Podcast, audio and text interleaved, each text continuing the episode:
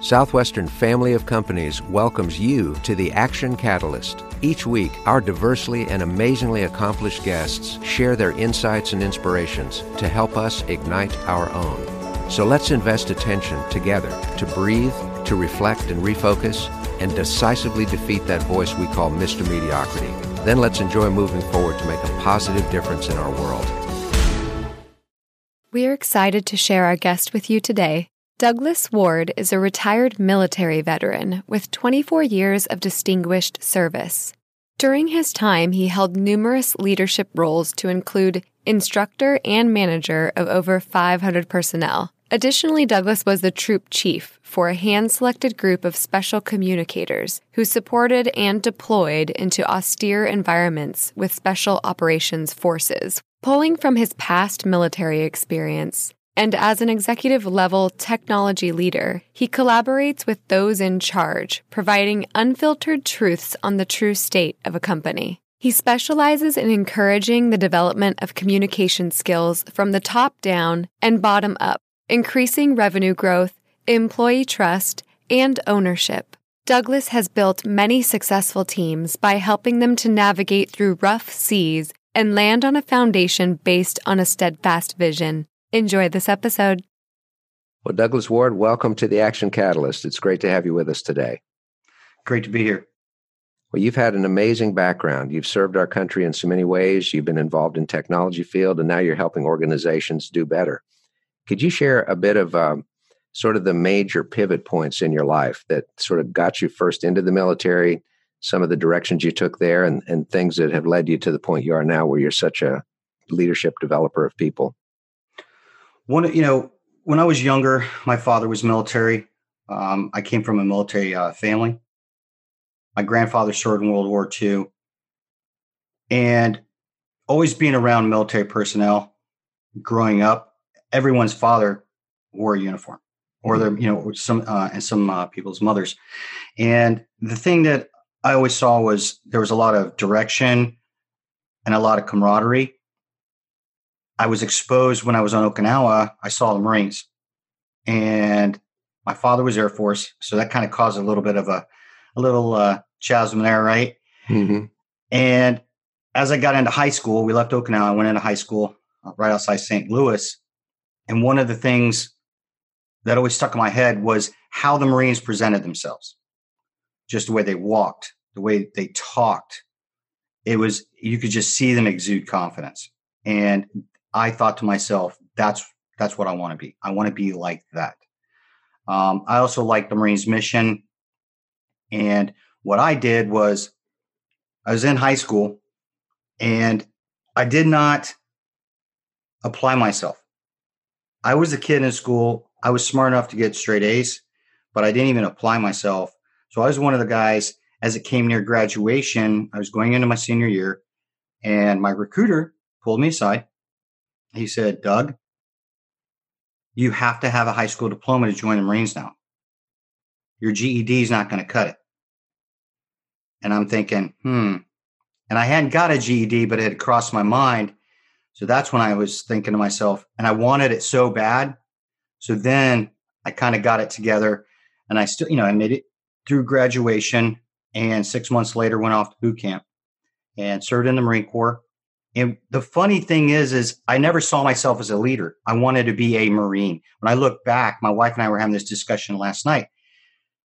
I had a fear when I first became a leader, because when you're first being put in charge of people, especially your peers at a young age, it puts you in a position where you have to step up, and you just don't know how these guys are going to react to you. I was in an all-male unit. The guys were squared away. Really had it going on. And I was lucky because my peers, some of them had said, "Hey, I would want you supporting me." Some of them were mature enough at that time, if you believe it or not. I mean, you're talking 19, 20, 21. And that's what helps when you're a leader, is having that young support. The guys that didn't succeed is because people just didn't support them. And that's one of those things. So, and I was telling my wife, she said, "What do you mean you were scared?" I said, "Yeah, I was scared. I was scared that I was going to fail as a leader." And I was, and that would have meant I was a failure as a Marine. Hmm. And once I got past that and was able to understand that, yeah, I can do this as a leader, it really helped my growth. Right. You know, it's hard for anybody to be objective about themselves, but obviously there were things in you that caused you to win that respect of your men. Can you identify now some of the traits that you were exhibiting early on that caused your command to feel comfortable promoting you and caused you to win that respect and support? I think a lot of it is, are you there to support them? You have to be a good follower first. Hmm. You know, you want to be a great leader. What were you doing as a follower? What were you doing to help support the leadership that was there? Now, I'm not talking about blind loyalty, but what were you doing to actually support them? You know, the greatest followers also provide pushback to the leadership. They make leadership think. Some of the greatest people I've ever worked with, one of the things they always did was we had internal discussions, and it was up to the leader to basically make the final call on what was going to happen. When you're a leader, a lot of times all you're doing is you're kind of like the coach on the football field. You know, you've got your quarterback, you got your wide receivers, you got your, you know, all this stuff going on. You're kind of managing all of it. Of mm-hmm. course, your leadership comes out when there's some tough decisions that have to be made. Very true. So first of all, being a good follower, which means the willingness to speak up and state your opinion honestly. But at the end of the day, when the decision's made, you support it and you do everything you can to help make it go right. Correct. I think that's fantastic. Well, you were in for quite a long time, 24 years in the military. Yes. Served in many different roles in leadership, special communicators, some difficult environments that you were working in. Can you share some things that might help us all learn how to be more adaptable and more flexible in rapidly changing circumstances? Because I'm sure you had a lot of those. First off, you have to have a never quit attitude. You have to understand that things are going to change and they are never going to go as planned. And you always have to, in your mind, understand that you might not have a backup in place, but you're going to have to think of something quickly. And how you do that, and with the gentleman that I was stationed with and I've had the privilege to serve with, and, you know, not just the gentleman, but, you know, there were some females that worked for me in my last command that were specially screened for the special communications, and they were very good. But we built a culture of innovation. We built a culture of think quickly on your feet. No decision's bad. We will go back and we will re-engineer or reverse engineer the decisions that were made. And maybe you could have made something happen a lot better. But what happens a lot of times is you're not there when those things are happening. So you want to support the people that are working for you and understand where their decision-making process was. And if there is a problem, then that's when you go back and you address it. Mm-hmm. But a lot of times, to be able to think quickly on your feet, you have to have a situation and a culture that you're incubating and everybody understands, especially when people are just coming into it. Sometimes in the standard military, they don't have the ability to think outside the box. Mm. In special operations, you have to think outside the box. That's why when you look at special forces or the Navy SEALs, they have to be able to make decisions quickly on the fly, and their commanders always support them. Unless they do something that's just completely out of line, which is usually never, they will be supported up the chain of command.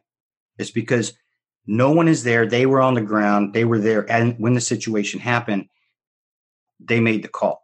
Mm-hmm. Now, of course, you know, that's when you always get the armchair quarterbacks. I've always told guys, hey, were you there? If you weren't there, let's dig in on this and figure out what happened. But sometimes there was no other decision to be made. The decision made was the correct call at that time. Mm-hmm.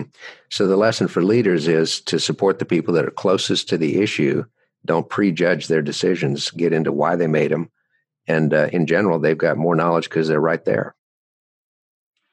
Exactly. There was a recent article I was reading, I think it was with, I'm trying to think here, Inc. magazine. It was either Inc. or Business Insider. And I remember seeing it online. Maybe I'm wrong on the magazine, but President Trump had actually pulled a whole bunch of Navy SEALs, special operators in a room, kicked all the officers out, and all the generals, admirals, those types, was basically sitting down and asking them, what is really going on? Hmm. And when they all left the room, and when the generals and admirals came back in, he basically looked at him and said, you're not telling me everything. You're not telling me the truth. The troops are saying one thing. You're telling me another thing. You know, we've been at war. We're going on 2 decades. That's a long time to be at war. We've never been on that type of footing in this country's history. So those are things that have to be looked at.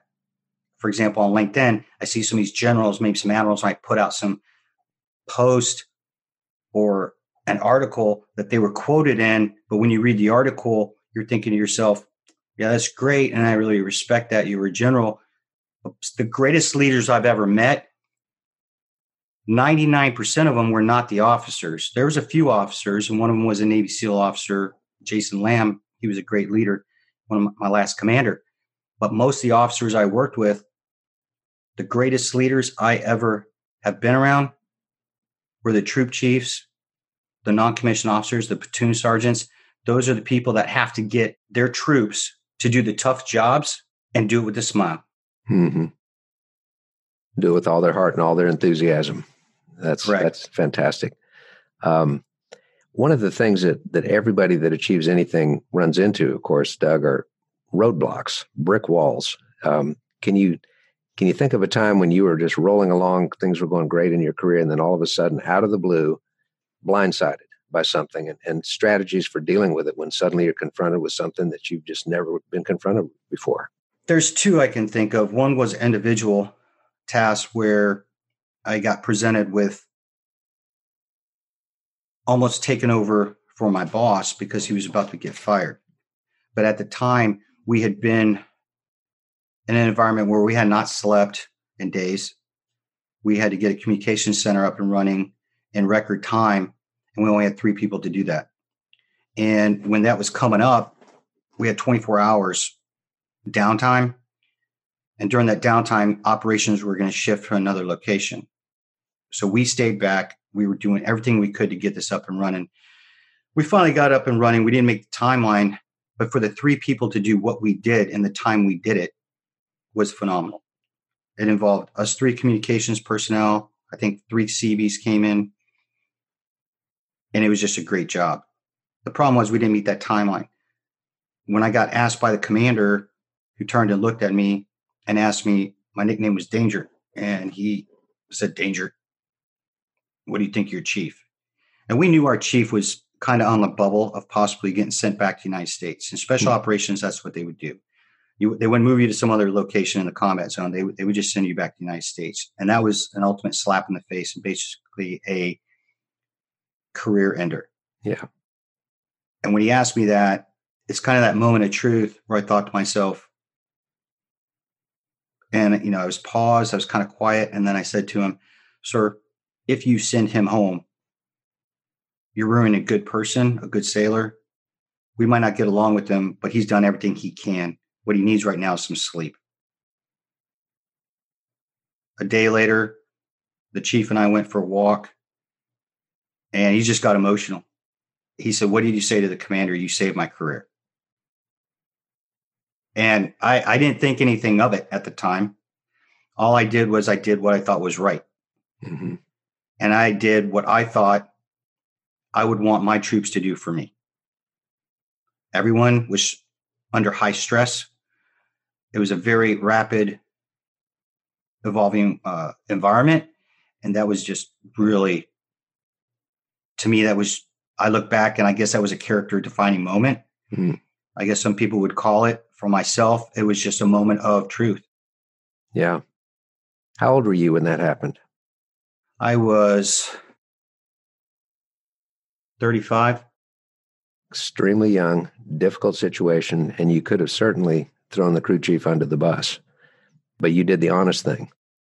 Correct. And the thing, exactly. And the thing was that his job was a good chance it was going to become mine. Mm-hmm. I could have taken that road and I chose not to. Well, the lesson there is do the right thing and have the courage of your convictions. So when you're hit with a brick wall, just realize there's got to be a right thing to do, and I'm going to do it to the best of my ability. Sounds like that's what you've focused your career on.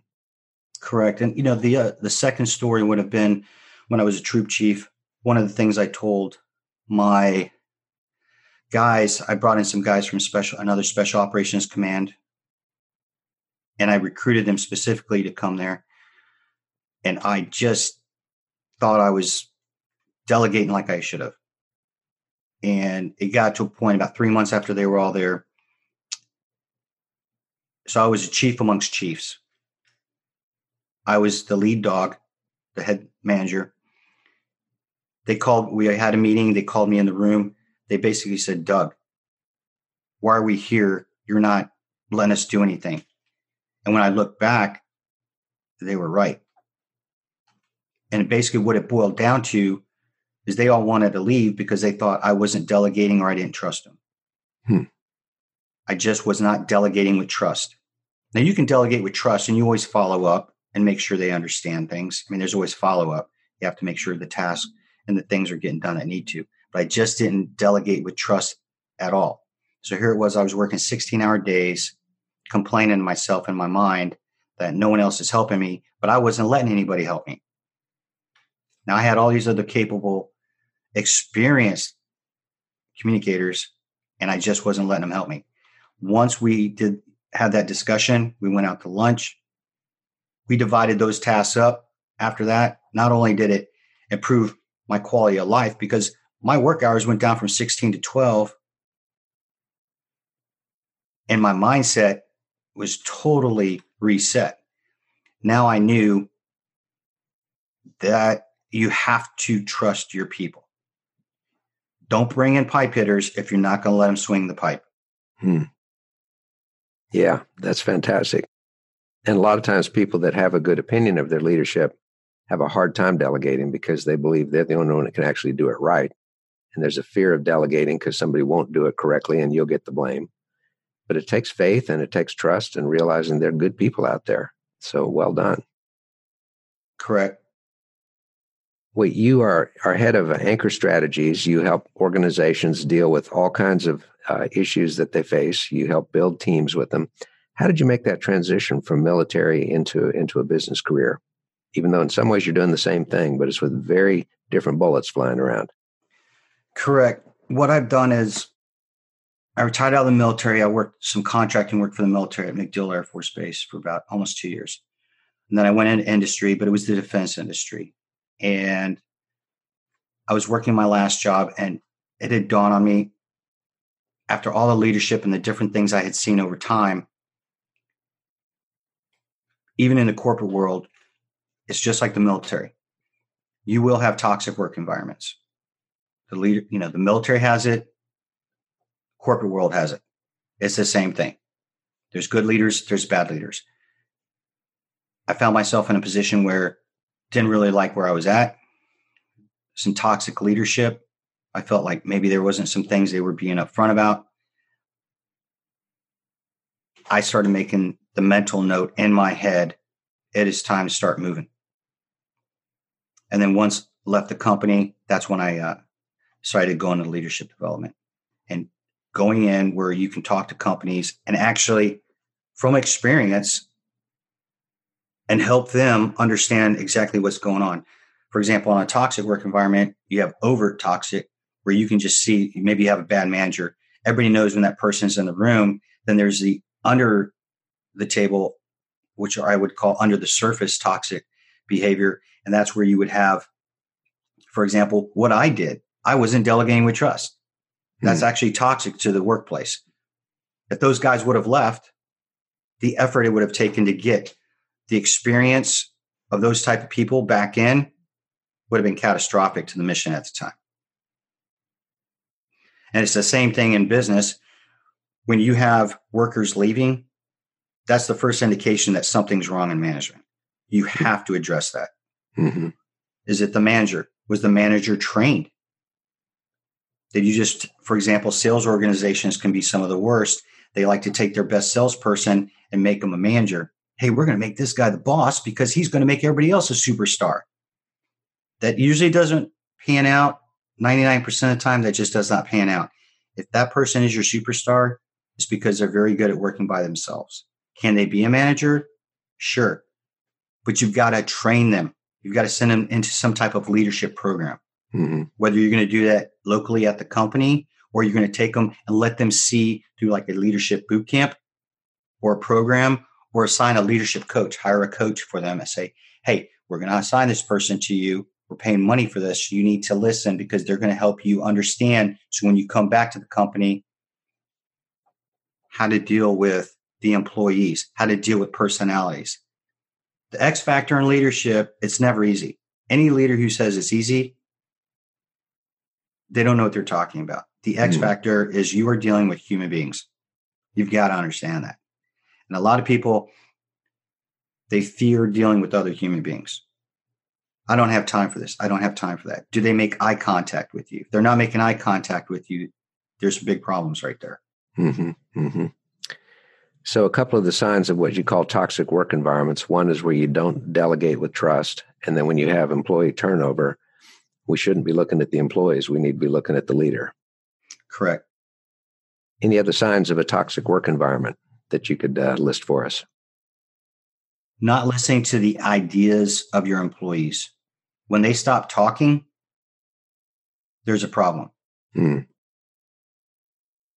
If you have everybody and you bring them in, for example, in your division, and you're having a discussion that relates to, does anyone have ideas about a new technology or new software, something that can make us more efficient? And everyone just looks around like they're not interested. It's because they're usually implanted with something in their mind that tells them, if I speak up, no one's going to hear it or someone else is going to take credit. Give credit where credit's due. When you hear that silence, that's never a good thing. Mm-hmm. You want those ideas. Those are the ideas that propel companies the next 5-10 years down the road for profitability and sustainability. Mm-hmm. Any ideas on how you can get people that are in that silent mode to feel comfortable contributing? Because sometimes a manager will take over for a group. That's their culture, is they don't speak up. The new manager wants to do a better job. Any ideas on how to get people just to open up? The biggest thing is getting the managers and training your managers to understand it's not about you. It's about your people. When you do that, you're instilling the credit goes to the workers. The managers, it's not about you. If you're looking to become that next vice president, if you're looking to move up, if you take care of your division, your department, your production facility, whatever it is that you're in charge of, it's going to show in the bottom line. The bottom line is going to show if you're taking care of your people, because not only are you taking care of your people, they're taking care of the customers. It's a ripple effect that goes all the way down. That's the biggest thing is you have to understand as a manager, it's not about you anymore. That's how we did things in the Navy. When I was in the Navy, I switched over from the Marines. I retired in the Navy. And the thing we did is when you were a Navy chief or a senior chief or a master chief, but we all met at least once a week. We'd compare notes. We'd talk about management strategies. Maybe if we had a person that was a problem and one of the managers just wasn't getting along with one of his troops or one of his people, hey, would you mind, Doug, coming over and talking to this person? I know they kind of look up to you. I'm trying to get through to him, and he's becoming a problem. No problem. I have no issue with that. Mm-hmm. And I would go and sit down with that person. Hey, what's going on? Is there something going on at home? Is there something going on between you two? We need to air this out. It's affecting work. Those were things we used to do as the senior managers and junior executives. We would get together and compare notes. A lot of managers don't want to compare notes within companies because they feel as though they're exposing weaknesses. Everyone has weaknesses. If you open up, it's going to make you a better leader. What you're doing is you're actually halting your growth as a leader when you do not open up and talk to other managers. Mm-hmm. So realizing it's about people and where they're coming from. And if we can dissolve some of those barriers, they're going to open up, start to produce a lot more. But can't be just because you're the leader and you say, do it because I say do it. Absolutely. Yeah. Especially in time when there's all kinds of work options for people, the do what I say mentality doesn't go very far. and it gets at best limited commitment. Absolutely correct. It's great. Doug, you've obviously been a self-motivated individual ever since you figured out you needed to graduate from high school to get into the Marines. How do you keep your edge? How do you keep striving and not get into a complacent mode of just coasting? I've got other things I want to do in life. I love my time in the military. Obviously, I decided to pull the plug and retire when I did. I could have stayed in longer, but there's other things I want to do in my life, not just for myself, but for my family. And I also want to impact other people. I want to help people not have to go through some of the things I've seen, when a lot of those things can be easily corrected all across industry.